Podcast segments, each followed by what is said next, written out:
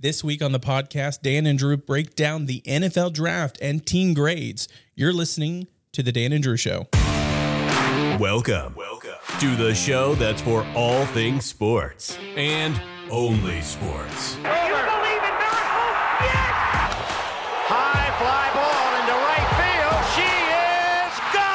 fly ball into right field. She is gone! Each week, Dan and Drew break down sports' biggest moments and best action. Pass is in! Intercepted at the goal line. Oh, my God. Davis is going to run it all the way back. This is the Dan and Drew Show. There it is. A win for the ages. Here are your hosts, Dan and Drew Walker.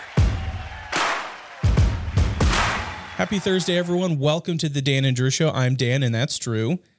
Man, it's a beautiful day. This is some beautiful weather out here. It is hot. Makes me want to go golfing.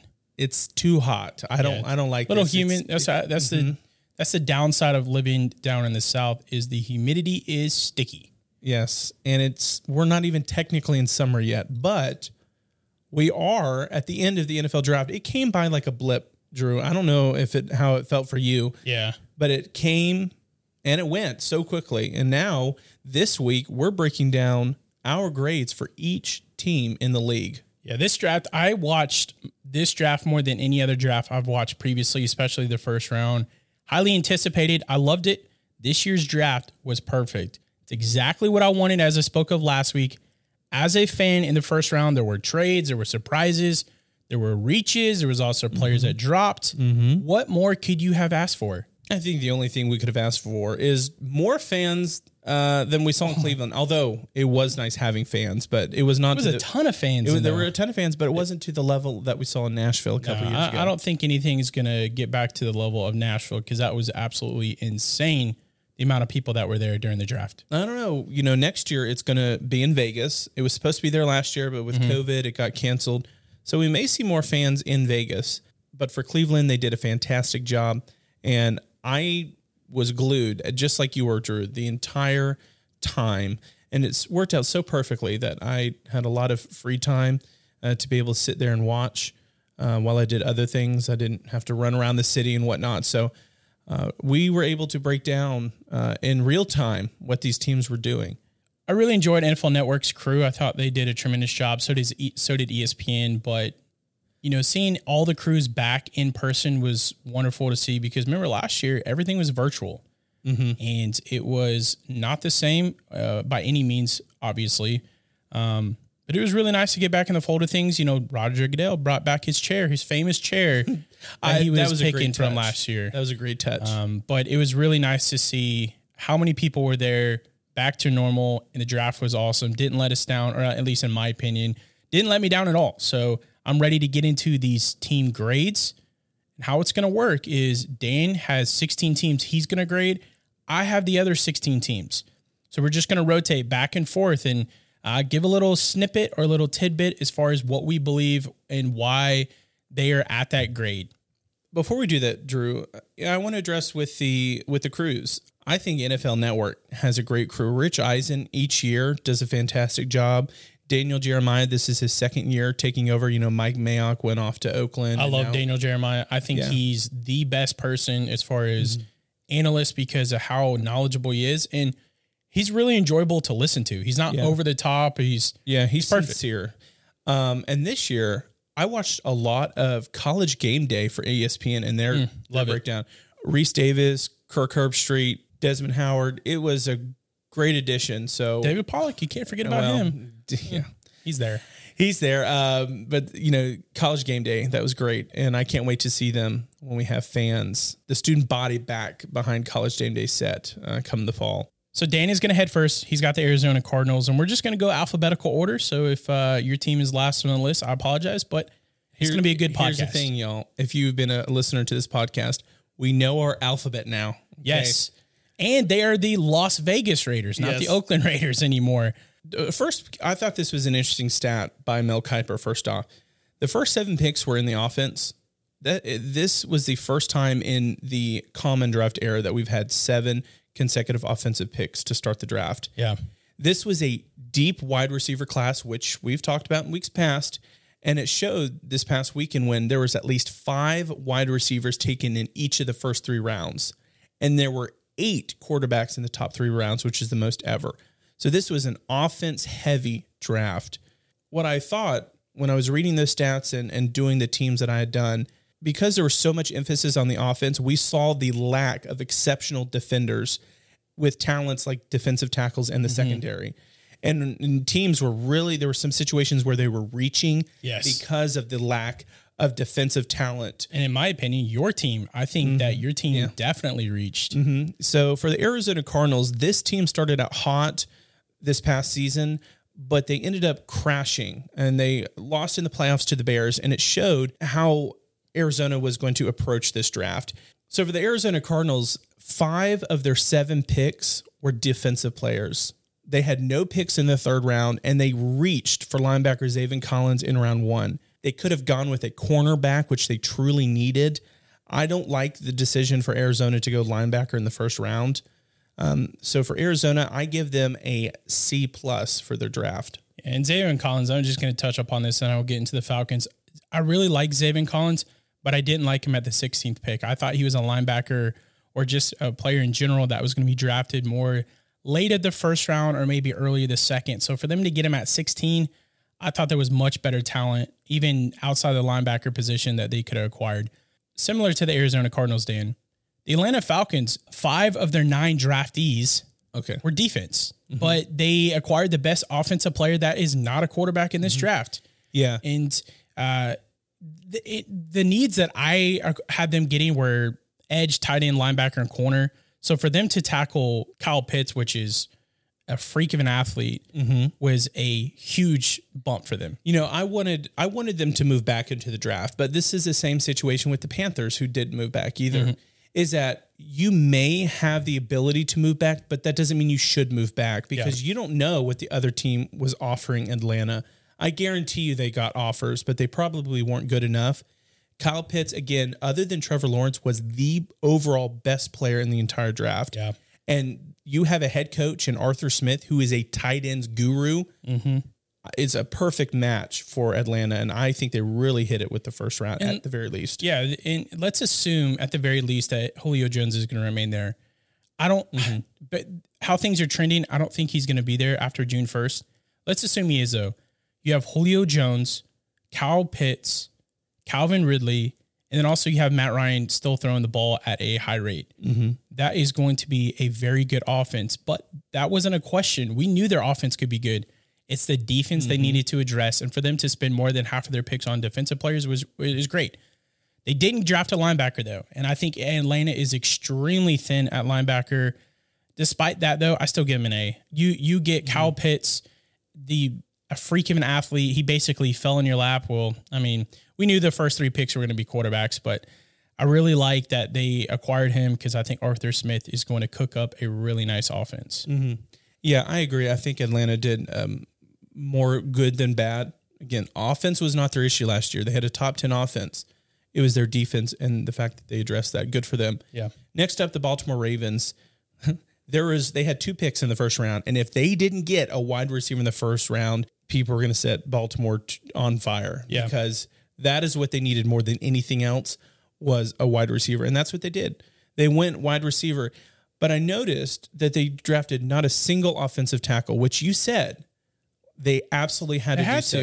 They drafted a guard, but not a tackle. Yes, it was their second most glaring need on the roster. However, it was just announced this week that Villanueva from Pittsburgh be signing on a 2-year deal with Baltimore. So at least they have that. Granted, he is older, but he doesn't have as much mileage because he served in the military. But at least they were able to get a tackle afterward. And they'll put him on the right side. So it's going to be less of a burden for him, because he was left tackle in Pittsburgh. Now he's going to move over to right tackle. I think that's a great acquisition for them. First of all, Villanueva is a monster. He's like 6'9". He is massive. I mean, you're not moving him. He's not the quickest, but I think at right tackle, he's going to be highly successful. I thought they were going to draft an offensive tackle in the 1st round. They didn't. They got Odafe, the linebacker out of Penn State. I'm really happy with how Baltimore ended up drafting, but would you get him as far as like their overall grade? I gave him a B+. Yeah. That's what I gave him. It's really hard to give a team a solid A just because with draft, I mean, this is all we're predicting what these players are going to do. Yeah. And there are some players who we think are going to go do really well, and then they just bust in the league and vice versa. Well, it's more so for me, I'm grading based off of what I thought their needs were going into the draft. Did they address it? And also, was the value of the players that they acquired good? Yeah, or did they have to reach? And that's why I gave them a B+ because they got a wide receiver, but they did not get a tackle. And I did this before Villanueva has signed. So, but this is about draft. This isn't about after the draft. Mm-hmm. And they didn't draft a tackle. Sure. Buffalo Bills, you know, they're trying to protect Josh Allen. They need more defensive pieces, though. I thought they were going to get a linebacker, edge, and running back. Gregory Rousseau, though, who's edge out of Miami, the fact that he fell to 30. The 30th overall pick is a huge win for them. I think it was a lot with his heart issues. Yeah, I think they were concerned about just that. Like I'll get into Trey Smith later, but they drafted back-to-back tackles in the 3rd and 5th round. And honestly, these tackles they drafted are not going to start right away. So looking at their draft in that situation, you draft two tackles that aren't going to start. In some of their other pieces, I really felt like they, you know, could have improved on or at least traded back or maybe up. Because of that, I gave them a B+. Defensively, they did address some needs, but their defense is lacking compared to what their offense produces. For Buffalo not to draft a running back, I don't think that that's going to work for them this year. They're going to run into the same problem they had last year. Your quarterback cannot be their leading rusher on your team. You gotta have.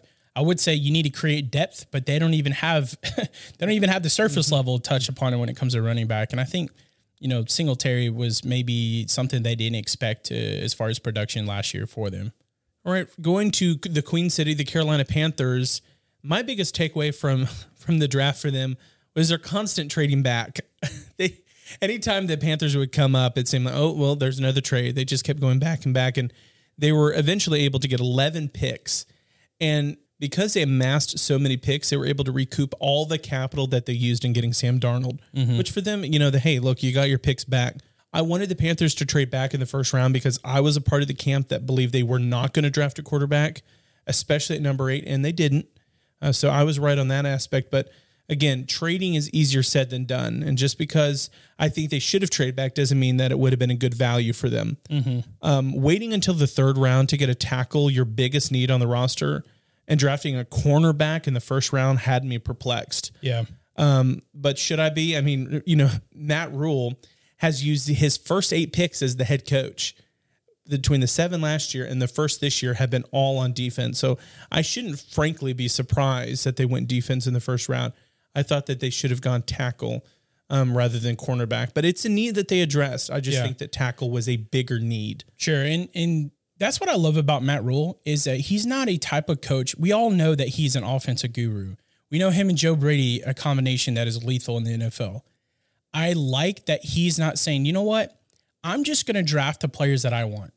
I'm only going to draft offensive players, and then defense, you know, we'll figure it out or we'll get in free agency.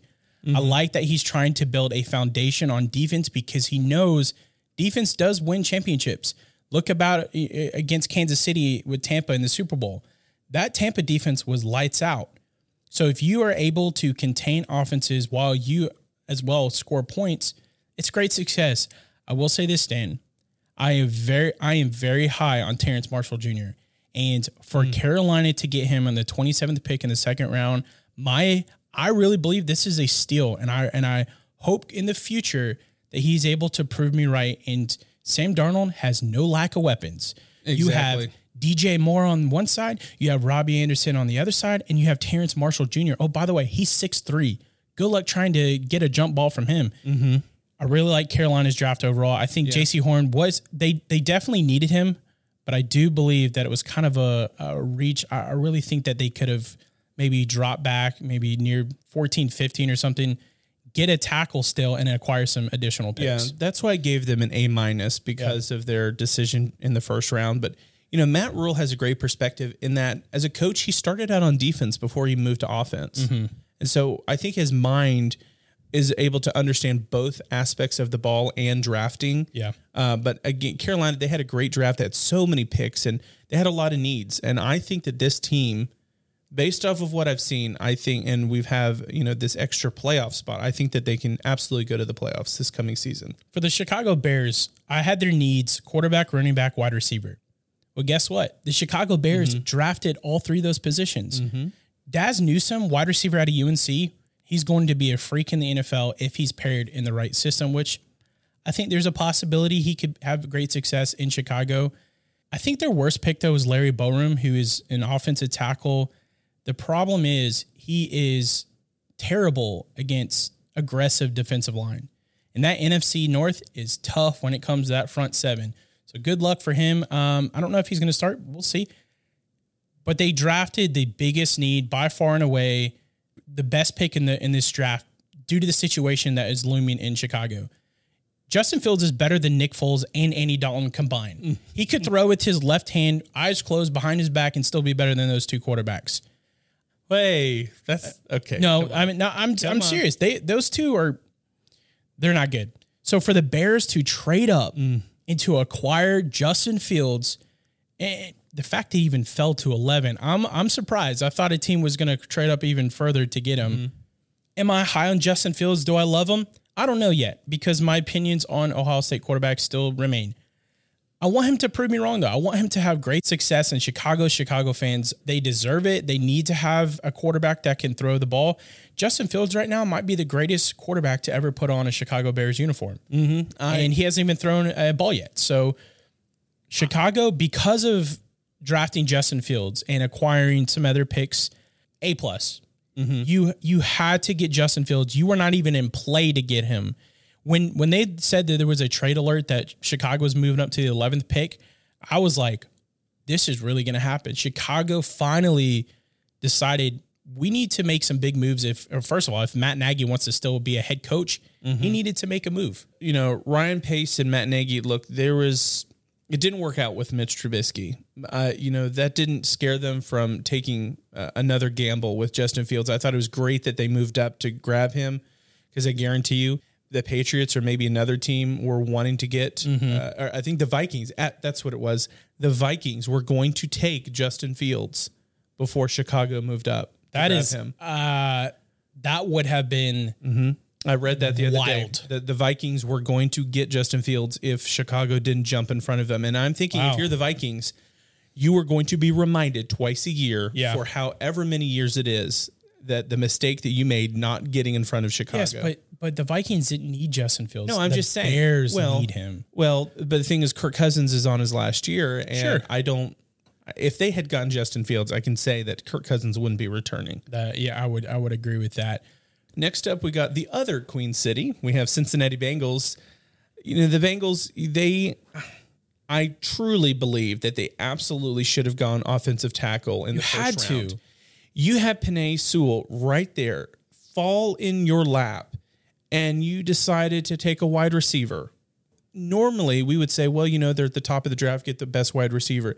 But you're also at the top of the second round, and you could have gotten a wide receiver. And there was a lot of good wide receivers still left on the board. Yes, and so for them not to take a tackle and go wide receiver, it is going to affect them for the next 10 years. You could have gotten a tackle that would have secured and helped Burrow. I know that the big thing on Twitter was, well, rip Burrow's other knee.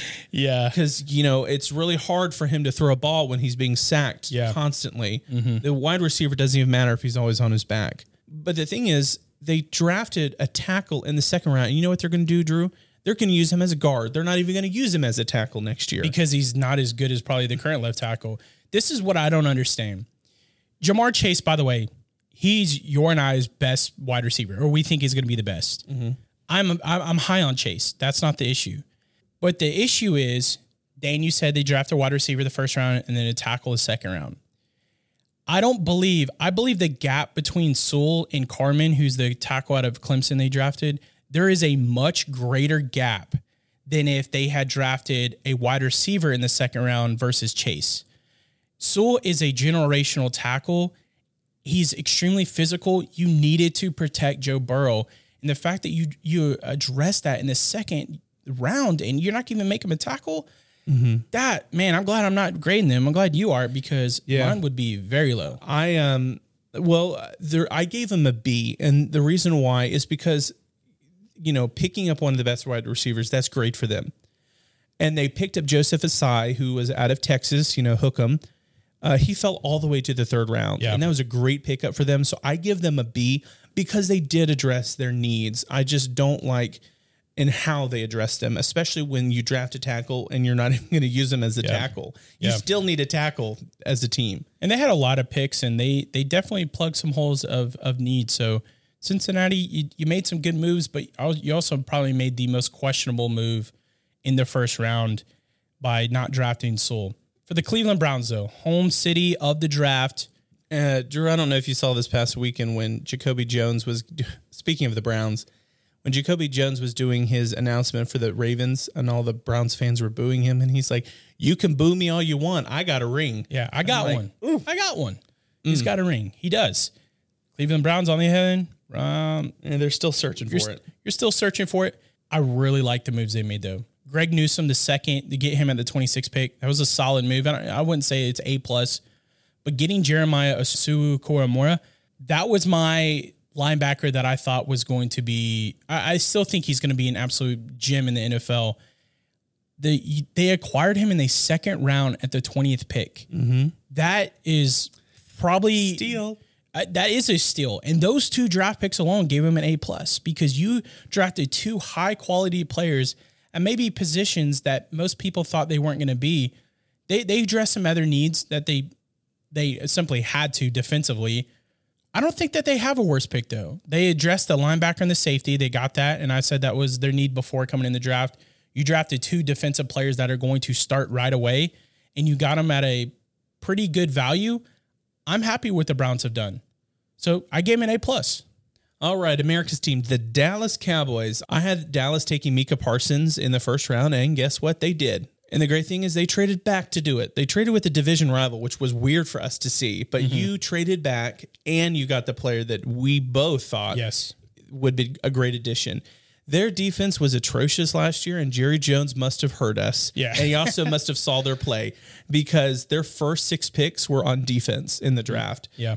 I liked Dallas's draft. I gave him an A. Drew, I know that you are very high on. I'm very high on Micah Parsons. I thought they were the fact that they were able to trade back and still get the best linebacker in the draft. You couldn't ask for a better situation for Jerry Jones. Normally, he's not the one that makes good decisions. Normally, he screws it up. Maybe Mike McCarthy being in the draft war room with him has maybe rubbed off a little bit. But getting Micah Parsons at the 12th pick after trading back and acquiring some other assets, kudos to the Dallas Cowboys. They hit a home run in this draft because they only drafted 3 offensive players in this draft. Mm-hmm. Every other pick, and they had how many picks? They had 11 picks, and 8 of them were defense. That's how you draft. Good job, Jerry Jones. I hope that Micah Parsons pans out, because I really love watching him play.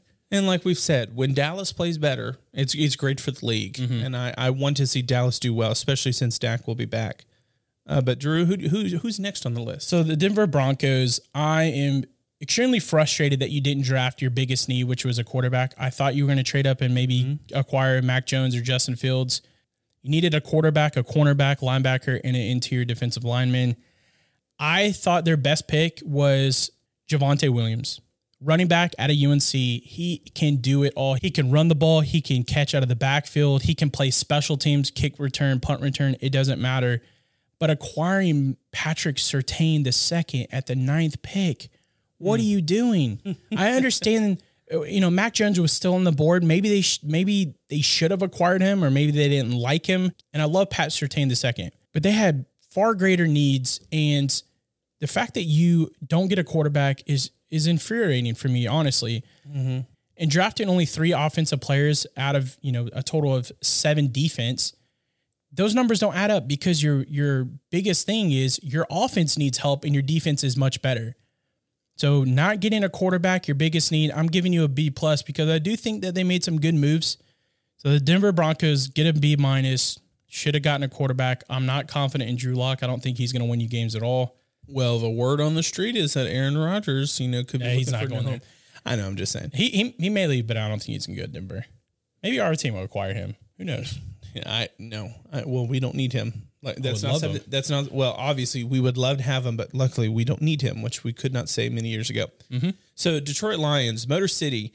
look, one draft is not going to make this team infinitely better anytime soon. Okay, but they had a great start. They drafted Sewell at number seven in the first round, which was a no-brainer, and I bet you Detroit didn't expect. That's how. Did you not see the reaction? Oh, I saw him. Their general manager. Goodness gracious! They were jumping for joy because he fell to seven. Yes, they did nothing. They just sat there and they got the overall best tackles for a position they absolutely needed. In their first two picks, they went offensive tackle in the first round, defensive tackle in the second round. So they addressed their two biggest concerns right away. Yeah. So Detroit, you're headed in the right direction. Again, you've got a long way to go. But I'll give them a B+ for this draft. And Levi, their second round pick out of Washington, the defensive tackle, he's got a difficult last name. I thought that was a tremendous pick for them. I think being 6'3", 290 pounds, he's physical, he can tackle, he can run stuff. I like their pick. So the first two picks, like you said, Dan, I think were home runs for them. They didn't really have that many draft picks, and this is a team with a lot of needs. Yes. But I do like the direction they went, and getting Sewell at 7 was a steal. Yeah, I was teetering on whether to give them an A or not. I give them a B+. It's hard to get an A. I'm a tough grader. Yeah. But going your two biggest needs in round one and round two, great for Detroit. The Green Bay Packers talked about Aaron Rodgers. Who knows if he's going to be there? The way things are trending, he's out of there, Dan. I mean, he does not want to be there. He is talking smack about his GM. I saw that. And like he's done. And I don't know what team's going to acquire him. They're going to have to give up a lot. It's got to be a team that has a lot of draft picks in the future or a ton of talent on their team that they're willing to sacrifice, giving up to Green Bay. And it's got to be a team that actually has a quarterback on the roster, because Green Bay can't just send Aaron Rodgers and not get a quarterback in return, because Jordan Love is not the answer. Here, before you go into your draft with the Aaron Rodgers situation, I don't know which side to take, because I look at Aaron Rodgers and he wants more input in the team. He doesn't feel that they have listened to him. There was a wide receiver this past year, I can't remember his name off the top of my head, who Aaron Rodgers praised, and literally the next day they cut him from the team. And apparently that was the last straw for Aaron with Green Bay. But on the flip side, he's gone to the NFC Championship 2 years in a row. And it's like you say that you don't have talent, but you've been able to get to the championship. Yeah. So I don't know which side to take in this situation. But yes, by name calling his GM in group text, I think that's a little unprofessional. But I think it is unprofessional because if we can't hold Aaron Rodgers to a separate standard as everybody else, that's true. In fact, it's probably a higher standard. Mm-hmm. Aaron Rodgers, nobody can disagree that he's not a freak of a talent, that he's a generational QB. We're not arguing that. Now, as far as personal, things that he said and done, that's a big question mark. And I know we're going to talk about the draft, but I think this is something that we need to discuss temporarily is Aaron Rodgers, I'm for you, but also you're putting yourself in a position where I'm going to be against you, because you have to perform like Dan said. And I know that they haven't put pieces around you, and that's why I'm giving you the Green Bay Packers a D in this draft, because you drafted a wide receiver, your biggest need, in the third round. And by the way, they drafted another Rodgers. So you're going to be Rodgers to Rodgers. That's kind of a slap in the face to Aaron in the first two rounds when they still do not draft a wide receiver. Dan, the thing is, no matter what, there's going to be a Rodgers on this team next year. We just don't know if it's going to be Aaron. And so their best pick, though, I think Tedero Slayton is a solid pick for defensive tackle. The fact that they were able to get him in the fifth round out of Florida, I think that he slid further than maybe expected. So that's a good acquisition for them. But overall, the Green Bay Packers, you didn't draft a wide receiver in the first round. You didn't draft him one in the second round.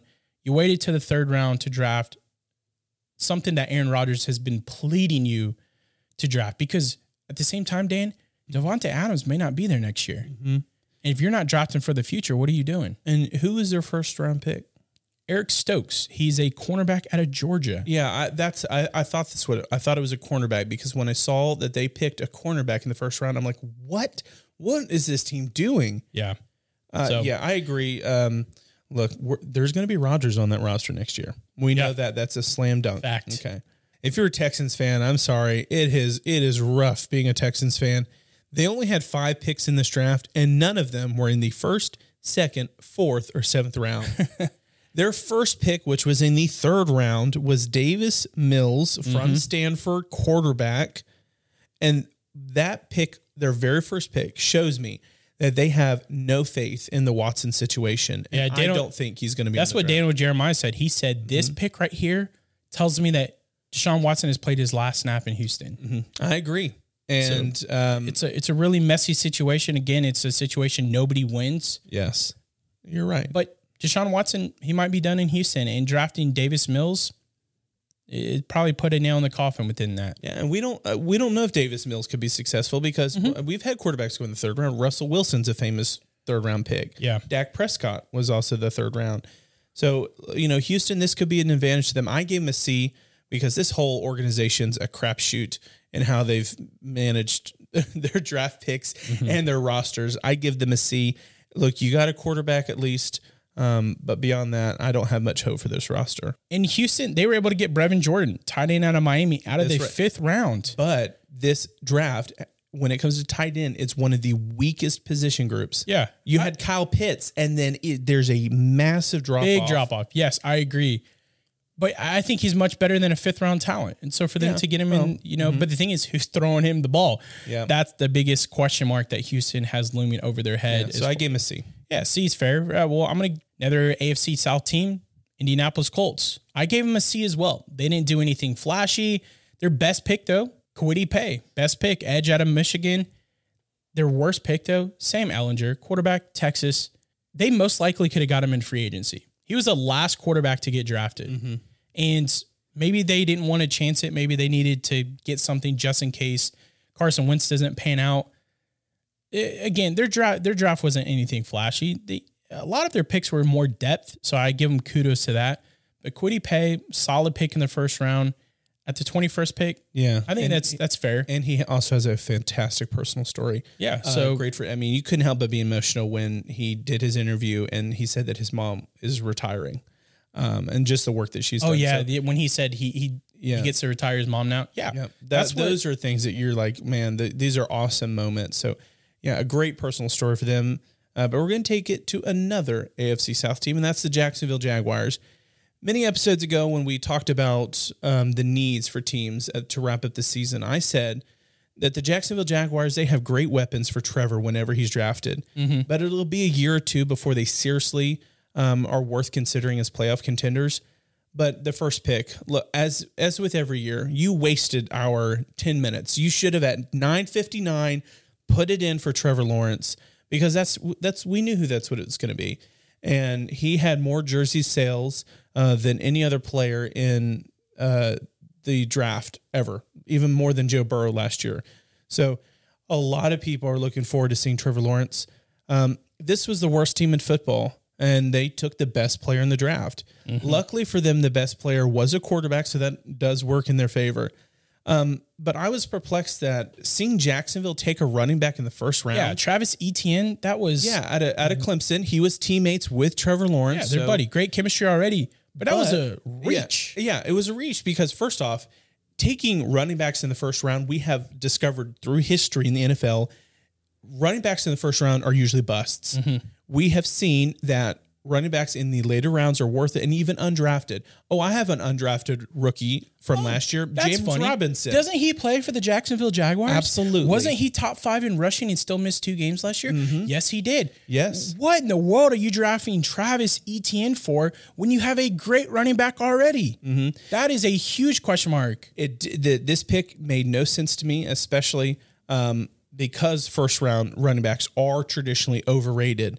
However, I will say, the Jacksonville Jaguars, they pick their biggest need and they have a defensive problem, and they were able to address that in this draft.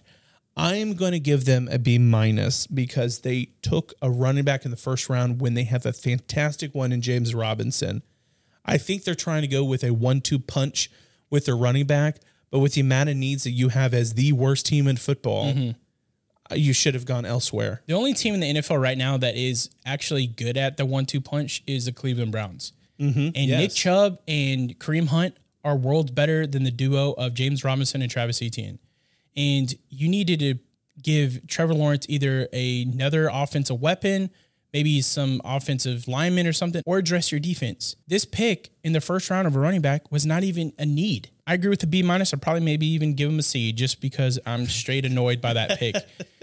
But The Kansas City Chiefs didn't have a first-round pick. They traded it to the Baltimore Ravens to acquire Orlando Brown. Their draft, though, Dan, was straight depth. It was, there are going to be no immediate starters on this you know, as far as their 6 draft picks. They needed a wide receiver, linebacker, and cornerback. They did all 3 of those. Acquiring Nick Bolton out of Missouri at linebacker, I did not like that. I think Chaz Surratt at UNC is better overall. Only time will tell, will, you know, show if I'm right within that pick. I think the biggest steal in the draft overall was Trey Smith falling to the 6th round, offensive guard out of Tennessee. I thought he was a first-round talent.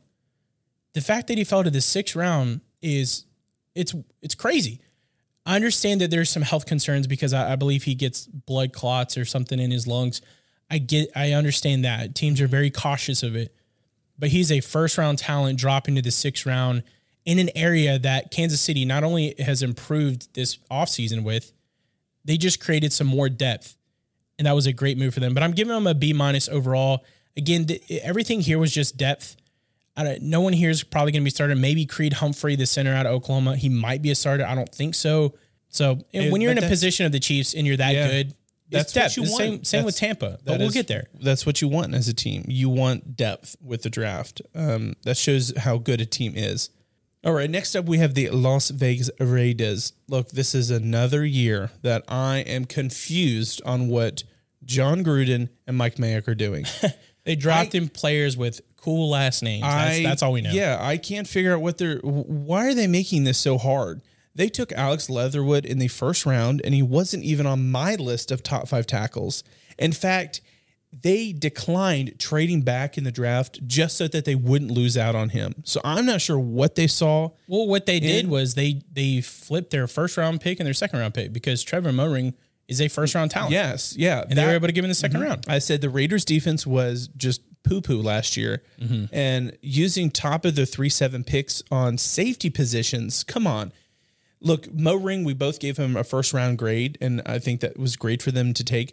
You used 3 of your top 7 picks on one position, and that's safety. Yeah, they drafted 3 safeties. The fact that you used 3 safeties in general, but you did it in your first 7 picks, you did 3. Yeah, that tells me that they're probably going to play nickel defense, maybe putting a lot of DBs back there to, I don't know, maybe they need that in order to get better because their division is a passing division. Mm-hmm. So you need to have players that can play in the secondary. So maybe this is a smart move for them. Maybe getting 3 safeties is going to help them out. Look, I gave them a C+ because I don't know what they were thinking on Leatherwood. The only reason why they're getting a plus next to the C is because they got Moehrig in the second round, who was the best safety in the draft. But doing 3 safeties in one draft is complete overkill. Your defense needs so much help, and you put so much focus on one position. So I give the Raiders a C+. Yeah, and for the Los Angeles Chargers, their position of need was offensive tackle, cornerback, edge. They drafted all 3 of those positions, so good for them. Their best pick, though, Rashawn Slater. Their best pick, 13 overall, didn't have to do anything. No teams fought for him. They were like, okay, let's let him slide to us so we can protect Justin Herbert. Great first-round pick. Their worst pick, I think, Trey McKitty, tight end out of Georgia. I think Brevin Jordan out of Miami was a better option for them. But overall, I'm going to give him an A-. They addressed the cornerback situation, Asante Samuel Jr., so we'll see if he's as good as his father was in the NFL. Nothing flashy about it, but they addressed their needs, and that's all you can ask for. On your list, I'm not going to say based off mine because their teams I haven't done yet, but on your list, the Chargers had my favorite draft. Once again, they've had 2 back-to-back years of great picking. However, that has to translate into success in the league. You can win the draft every single year, but if your team is not winning when it matters, that's when it's a problem. Yeah. But the Chargers, they're trending in the right direction, and I think they had a fantastic draft, from my personal opinion, for your group of teams, Drew. But for myself, I have the other LA team. That's the Rams.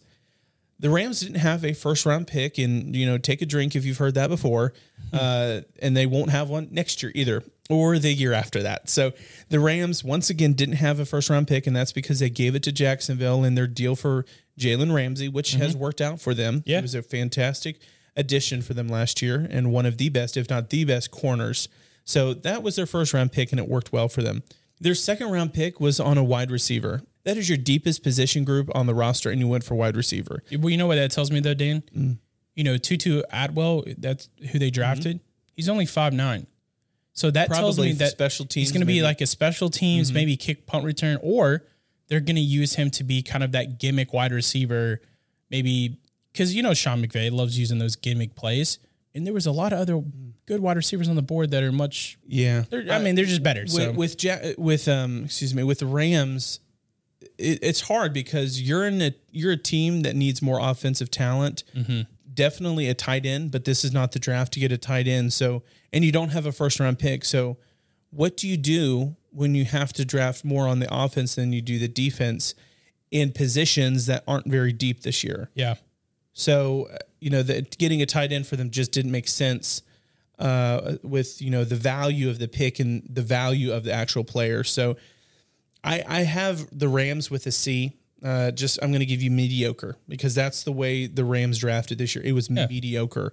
And I don't like the fact that they picked wide receiver, which is their deepest position in all of the entire team. That's their deepest position. The best team in this draft, in my opinion, all 32 NFL teams, the Miami Dolphins, their draft gets an A++.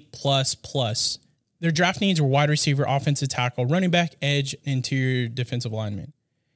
Their best pick was Javon Holland. Second round, fourth pick. He's a great safety out of Oregon. The fact that they got him in the second round, but also were able to get Jalen Phillips out of Miami, and then Jalen Waddle, wide receiver at the sixth pick. Oh, and by the way, they got Liam Eichenberg, offensive tackle out of Notre Dame, and they got the second best tight end in the draft in Hunter Long out of Boston College in their third round. Yeah. So you hit home runs in your first, second, third, fourth, and fifth pick. So they had two other picks, but those were really like, hey, that is a cherry on top. Miami hit the nail on the head in their draft. I don't know how they do it. Whatever they're drinking down on Miami now is a different flavor than they've been drinking 10 years ago, because 10 years ago, we would be saying they miss on the draft. Look, you know, I was a little envious of the teams that you were getting, because the two teams that I felt did the best for the draft for the Chargers and the Dolphins. Yeah. I liked both of their drafts. Miami, again, yes, they absolutely hit it out of the park. What they're building in Miami. And the thing is, they were so good last year. Yeah. And I mean, they granted, you know, they didn't make it to the playoffs after the collapse of the Bills. Yes, the collapse. But they're trending in the right direction, and they just had a stellar draft. But again, with the Chargers, the Dolphins also need to be able to produce in the regular season. Yeah. But what Brian Flores and Chris Greer are doing down in Miami is something to be optimistic about. They are drafting well. They played, like you said, Dan, they played well last year. It's Tua Tagovailoa, though. He's going to be able to stay healthy, and he's going to be able to put them over the hump and make the playoffs. Mm-hmm. There's an additional game next year, and that might help them. But they drafted really well in this draft. My team that blew it away, they hit first five picks and got some first round talent in the second round. And yeah, Hunter Long going in third round. Oh my goodness. That was that crazy. Was the fact that he did fall to midway through the third round is maybe teams just had bigger needs, but that was a steal for them. All right. So I have the Minnesota Vikings. A couple of weeks ago when I said that the Vikings at the end of the season, they truly need defensive help. And well, they took to that in this draft. A couple of edge rushers, a defensive tackle, Chaz Surratt, a great linebacker from North Carolina, who actually I'm huge on. I love him. He originally started as a quarterback, and the coaches said, hey, why don't you transition to linebacker? And he's an athletic freak. And that was absolutely the best decision that he could have had for his career, going from – I'm thinking as a coach how they decide. Maybe it's his size, and they see how he moves and like, you know what? You're not a good quarterback, but you'd make a great linebacker. Yeah. Like the mental aspect of changing from leading an offense to now being on the defense. But that has worked well. So I really like their pick with Surratt. They've shored up their O-line, and I believe that the Vikings get an A in this draft. Like the Panthers, the Vikings had 11 picks, and four of them were in the third round. And we both know, Drew, that is the sweet spot for players. And they got some really good picks in the third round. Yeah, so Patrick Jones, the second, defensive end at Pittsburgh, great. Wyatt Davis, who I'll talk about in a little later. They hit I think they did really well, too. I would give them an A+ if I had to rank them. well, you know, I'm a tough grader, so I'm going to give them an A. But that's fair. Yeah, that's what I've got for the Vikings. But the New England Patriots, biggest need, quarterback, wide receiver, tight end. I'm going to give them an A- because Christian Barmore, defensive tackle out of Alabama, he fell out of the first, which that was probably the most surprising to me is the fact that he fell in the first round. That's because, first of all, Leatherwood going to Oakland in the first round, that what it's like, that's what I understand is that players like that are going into the first round, and then you have players like Christian Barmore fall into the second.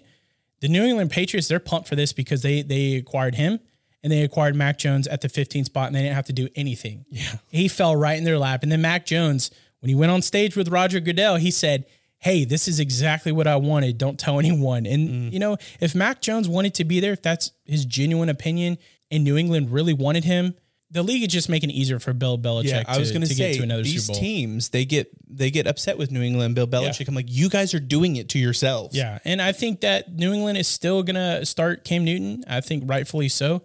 Mac Jones will, I think he has to earn his stripes, so to speak. Absolutely, but you have to give it to Cam Newton. He didn't have an offseason last year. Yeah. And he hasn't been able to mesh with his teammates. So you have to put an asterisk against Cam Newton's start in New England. Yeah. Let's give Cam a full season and then determine after the next season. But, you know, Mac Jones, I mean, the talk of the town was him leaving the draft room, and he was like speed walking out to the stage. And yeah, he was like Shark Tank. Yeah. That meme that was floating around. I don't like, though, that they drafted a wide receiver in the 7th round. That's the only wide receiver they drafted. Trey Nixon out of UCF. Which is a position that they definitely need, especially since Edelman retired. Has retired. Well, according to Tom Brady, he's not retired. Yeah. But you can't get one of your biggest needs in the 7th round. I think that was a mistake. But the fact that they were able to get Mac Jones and Christian Barmore, that alone gives them an A- because those are two great draftees that they have acquired in New England. So the New Orleans Saints, they had 6 picks in this draft, but not a single one truly stood out to me. Ian Book from Notre Dame was taken in the 4th round, so this could potentially be the quarterback of the future in New Orleans. But between him, Jameis Winston, and Taysom Hill, I don't know. Who knows? This is a QB carousel. I don't know. I agree with you, Dan. There's nothing flashy about this draft that the Saints did, and I think they just drafted whatever was there. Yeah, you know, I gave them a D for their draft. The Saints have a tight salary situation. So they lost many free agents this past offseason. And with Drew Brees gone, this is an underwhelming draft. And I see them actually coming in 3rd or 4th in the division next year. Ooh. Wait, who do you think is going 2nd? Well, I think it's going to be Tampa. And then Tampa's 1st. I think that Carolina could be 2nd, potentially Atlanta. We'll see. Again, they have the offensive talent, but it's Tampa, I think Carolina, then Atlanta, and 4th, I see New Orleans. So this is how I see it, because I'm sure people are curious. Tampa is going to win the division. As of right now, we'll get into our preseason stuff a long time away, but I think Atlanta and Carolina might share the same record, because I think Atlanta's offense is much better than Carolina's, but Carolina's defense is much better than Atlanta's. That's why I said 2 and 3 could be a switch. Yeah, I think those two will share a tie for 2nd place. And then New Orleans, there is nothing that they are doing right now that gives me any confidence that they are going to compete for the division. But I said the Saints, I said they're either going to be 3rd or 4th. Yeah. I don't think that they're going to be 2nd, surely not 1st. As of right now, time will tell. But the next team, one of the New York teams, the New York Giants. Look, they needed a quarterback, wide receiver, edge, and defensive line. I think that their best pick was Azizi Ojulari. You know I'm high on him. I'm really high on the linebackers in this draft. I think there is a deep set of linebackers that were in this draft. And they got the middle 2nd round. I think he slipped. I had him go in the 1st round because I do think he's a 1st-round talent. I do not like that their pick of Kadarius Toney in the 1st round out of Florida, wide receiver. You had Rashad Bateman, Elijah Moore, Terrence Marshall Jr.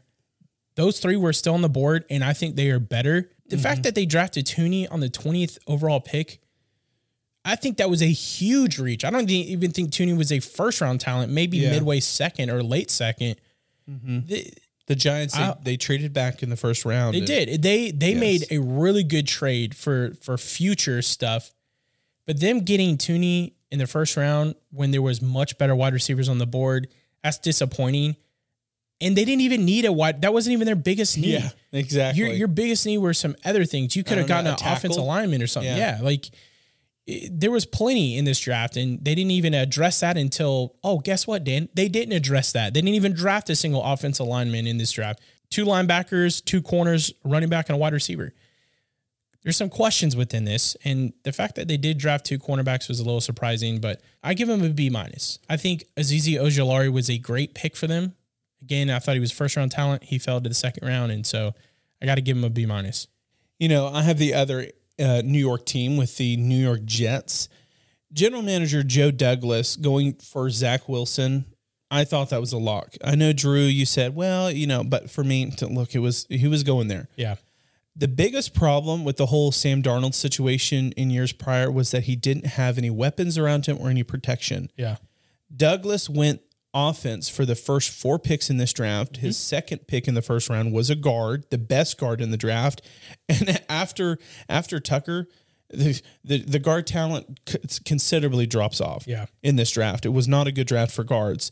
So having protection for Zach Wilson, which he didn't do for Sam Darnold, first 4 picks were on offense, but their last 6 were on defense. But you have Robert Saleh as your head coach now.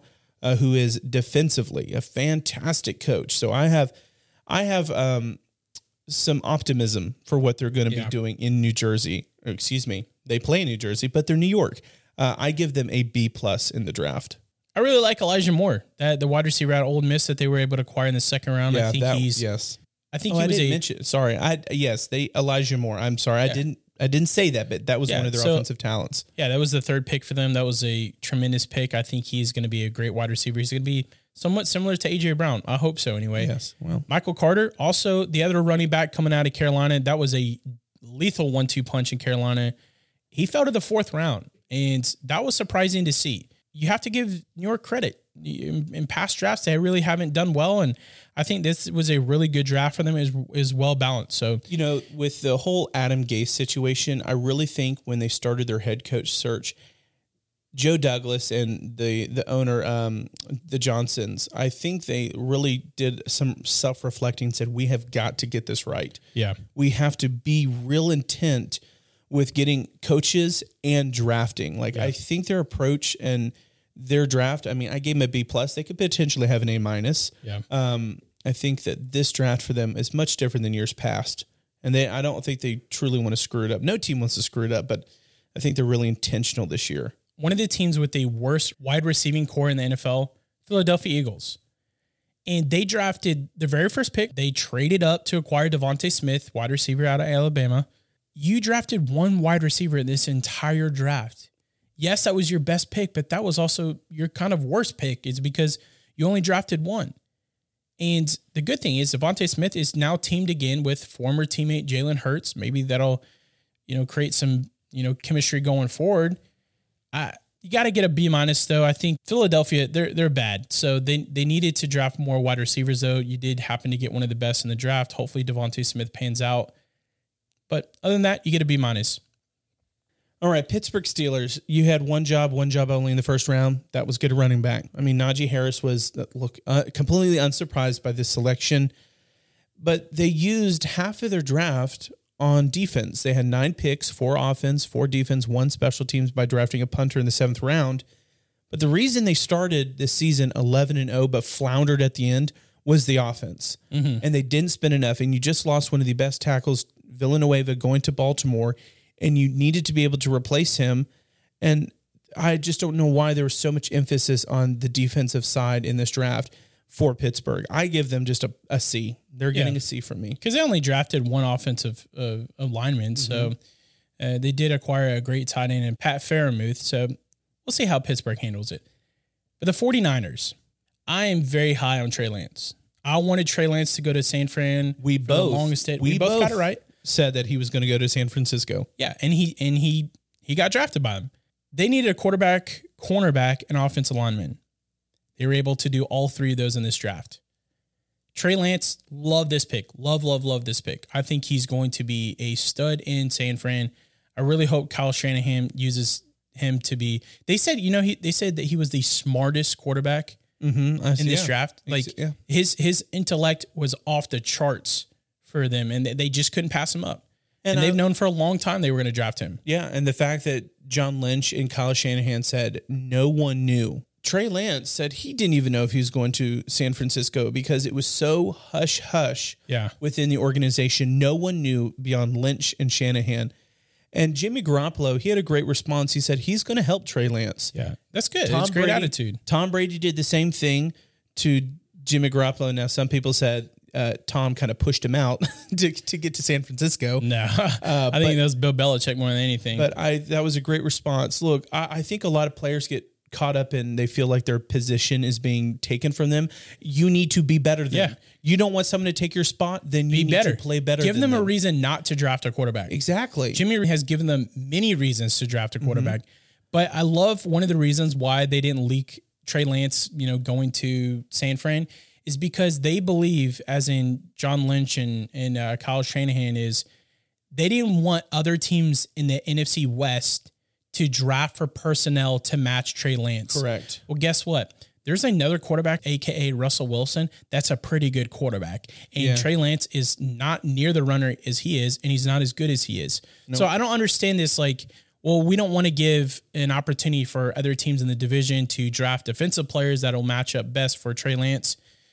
Look, I don't understand where that's coming from. Yeah, and I didn't like that take because teams have depth charts for all of these positions.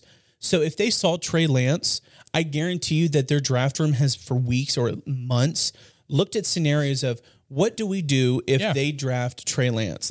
Come on, these teams and these general managers are smarter than this article gives them credit for. Mm-hmm. I have the Seattle Seahawks. Seattle only had 3 draft picks and a completely awful defense this past year. So what do? Well, you only use one pick on defense. However, they did go cornerback to help stop the bleeding of the scoring that the defense is allowing. Their defense gave up some of the most points last year. Seattle, I gave them a B with their draft. It's hard to grade them because they only had 3 picks, but the picks that they do have, especially cornerback from Oklahoma, Trey Brown, it works in their favor. So, but I give them a B because it's kind of hard when you only have 3 picks. But this team, But that defense needs help. It does need help. I was very surprised to see that they drafted an offensive tackle in the 6th round. Now, Stone Forsythe, he's 6'8". Mm-hmm. He's a big boy. Maybe that's who's the best available on the board. But the fact that Russell Wilson's been begging and pleading for offensive linemen, and you didn't draft one until the 6th round. Now, granted, you didn't have many picks, but you did have one in the 2nd round. So why not draft someone there? Exactly. Why wait till the 6th? But the defending Super Bowl champs, the Tampa Bay Buccaneers, I gave them a C-. The reason being is because everyone that they drafted, not a single one of them is going to start because all 22 returning players are starters. So that's hard. You drafted, not necessarily, I don't really think they drafted positions in need. I think they more so just drafted who's best available. Yeah. I thought they needed a running back. I really wanted them to get, either Carter or Williams in their first pick. And they also needed a tight end, and they didn't draft either one of those. So for them, it was really, again, just depth. So therefore, you get a C-. I do find it curious of why they drafted Kyle Trask in the 2nd round. Depth. It's all depth. And if you're going to take a depth position. But the thing is, why not wait till next year? Tom Brady's playing this year, and Kyle Trask is, I don't think he's worlds better. And I think maybe you could either trade it back or just, you know what? Let's not draft a quarterback this year for behind Tom Brady. Let's wait till next year. It's hard to perfect perfection. That's what they have in Tampa Bay. Maybe they wanted to see how he'll do under Tom Brady because we don't know what the future is going to hold. Also, just because they draft him, that doesn't mean they're going to keep him. He could develop into a great quarterback and trade with another team. Yeah, trade bait. They that's what they could be doing. So for my last team, I have the Tennessee Titans. For me, their draft was very 50-50. They did great on getting Caleb Farley in the 1st round. He fell all the way to 22. If he didn't have his ACL injury a couple years ago and the 2 back surgeries prior to the draft process, absolutely top 10 pick. And he would have been the overall best cornerback as well. By far. Mm-hmm. So they are taking a gamble. But like I said, they took a gamble on Jeffrey Simmons a couple years ago when they drafted him after his ACL tear, and it's worked for them. Yeah. So I think they're hoping for the same situation. They took a tackle in the 2nd round, which look, they're saying that they truly screwed up with Isaiah Wilson last year. And they did. Big time. Their tackle in the second round, Dylan Radomes. I'm sorry, I'm saying that wrong because he says it. It's not phonetic. That was a first round talent for a lot of teams. So they hit on those two with Caleb Farley. That's a gamble, but it could pay off. High risk, high reward. A first round talent with the tackle in the second round. An absolute steal with Elijah Molden at pick 100. So to the third round from Washington. Mm-hmm. He is very small, but he's going to work well with feisty. Yes, watch the tape on him. I watched the tape on him, and he is not afraid to tackle. No, he's extreme. Not. He reminded me of like an Earl Thomas in a way, unless it's Derrick Henry, because Earl Thomas, we know, didn't want to tackle him. Well, but Elijah Molden, I think, is going to be a really good corner, especially for this defense, because they really need him. I like that they were able to acquire him. What I don't like, though, is what is Tennessee's problem with drafting players? I'm not done yet. Okay, that's fine. Oops. I'll let you talk about it. But speaking of Elijah Molden, you know, he said that he loves to tackle. He's happy that he doesn't have to tackle Derrick Henry. Yeah. You know, this team needed a wide receiver behind A.J. Brown. They lost Corey Davis. They lost Jonnu Smith as their tight end. They waited until the fourth round to address a wide receiver situation. Yes, they do have character issues. That's why this team is very 50-50 because Rashad Weaver was, you know, he's been charged. However, we don't know that situation, so we're just going to leave it at that. But but Tennessee said they didn't know about it. I know some teams said they did, and you know, Paul Koharski said that he talked to two teams outside the organization. One knew about it, and one didn't. So I'm just curious how much digging they did on character if they did know about it, but. With talent, they reached on a linebacker. They didn't get a wide receiver until the fourth round. However, I think that picking Farley, a tackle in the second round with a first round grade, and Elijah Molden at 90 or at 100 was a steal. I'm going to give the Titans a B+ here. Yeah, that's fair. I think a sleeper pick for them is Brady Breeze out of the sixth round, safety out of Oregon. Go Ducks. He played extremely well for Oregon, so. I look forward to seeing him on the field for the Tennessee Titans. Now, the last team... And him and Molden are childhood friends. Yeah, because they said that they... Didn't they tweet or something that their families are going to be watching the games together or something? Yes, because they have... Yeah, they are childhood friends. It's funny how that works out. I mean, that's awesome. You get to play with your best friend. But the last team in the draft, the Washington football team, I thought their needs were quarterback, wide receiver, offensive tackle, and quarterback. Those are their needs. Those are their needs because they definitely need a quarterback... Ryan Fitzpatrick ain't it. Taylor Heinicke ain't it. Their best pick, though, Damani Brown, wide receiver out of UNC. And I know that UNC, there's a lot on here, and I'm praising them, but rightfully so, because he was a stud at Chapel Hill. He caught everything. He broke records. Brown was a good pick for them. Maybe people thought, hey, they shouldn't have drafted a wide receiver. Yes, they should have. And the fact that they got him in the third round, kudos to them. I do think that their worst pick, though, was their very first pick, Jamin Davis, linebacker out of Kentucky. You didn't draft Jeremiah Owusu-Koramoah. If you're going to draft a linebacker, you should have drafted him because Davis was the best of the two. Yeah, I mean, you would think, right? Mm-hmm. Davis was not the best linebacker at that time when they drafted him at 19. Why didn't you draft the best one? So because of their draft and the fact that, you know, but they did draft the player with the coolest name in the draft, which was Cameron Cheeseman. Long snapper out of Michigan. I mean, Cheeseman, that's a great last name. He should have gone to Green Bay, though. That would have been really cool. Ooh, wait, before you continue, speaking of long snapper, the Carolina Panthers, they drafted. Did you see their story when... Oh, yeah, when Matt Rhule called him. And he's like, how, you know, was wondering how he's going to get there. He's like, no, I just drafted you. Yeah, because like, he thought he was going to pick him up as a free agent. Yeah, but no, Matt Rhule's like, no, dude, I drafted you, and he just went berserk. But that was an awesome moment. Yeah, and so I think overall, I think Washington deserves a B. I don't like that they drafted not even the best or second or third best linebacker at a 19 position, but you know.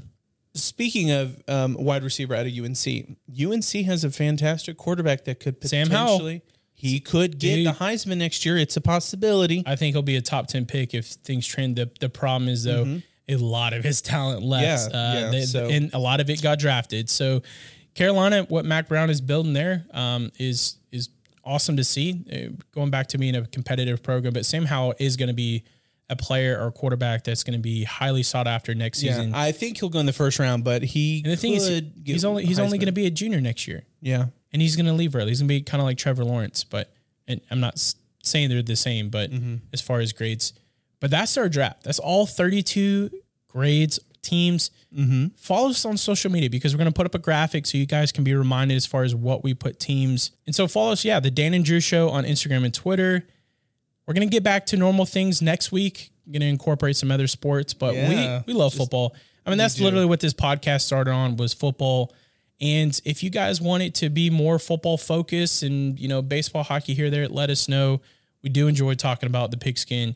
And, but do you have anything else to add, Dan? Well, you know, next week, the NHL regular season is ending and playoffs will be kicking off. So I think, you know, just a little bit of a hint. We're going to be talking some hockey next week because teams are wrapping up the regular season and the playoffs will begin very shortly. Anyways, thank you guys so much. We will see you next Thursday. Much love.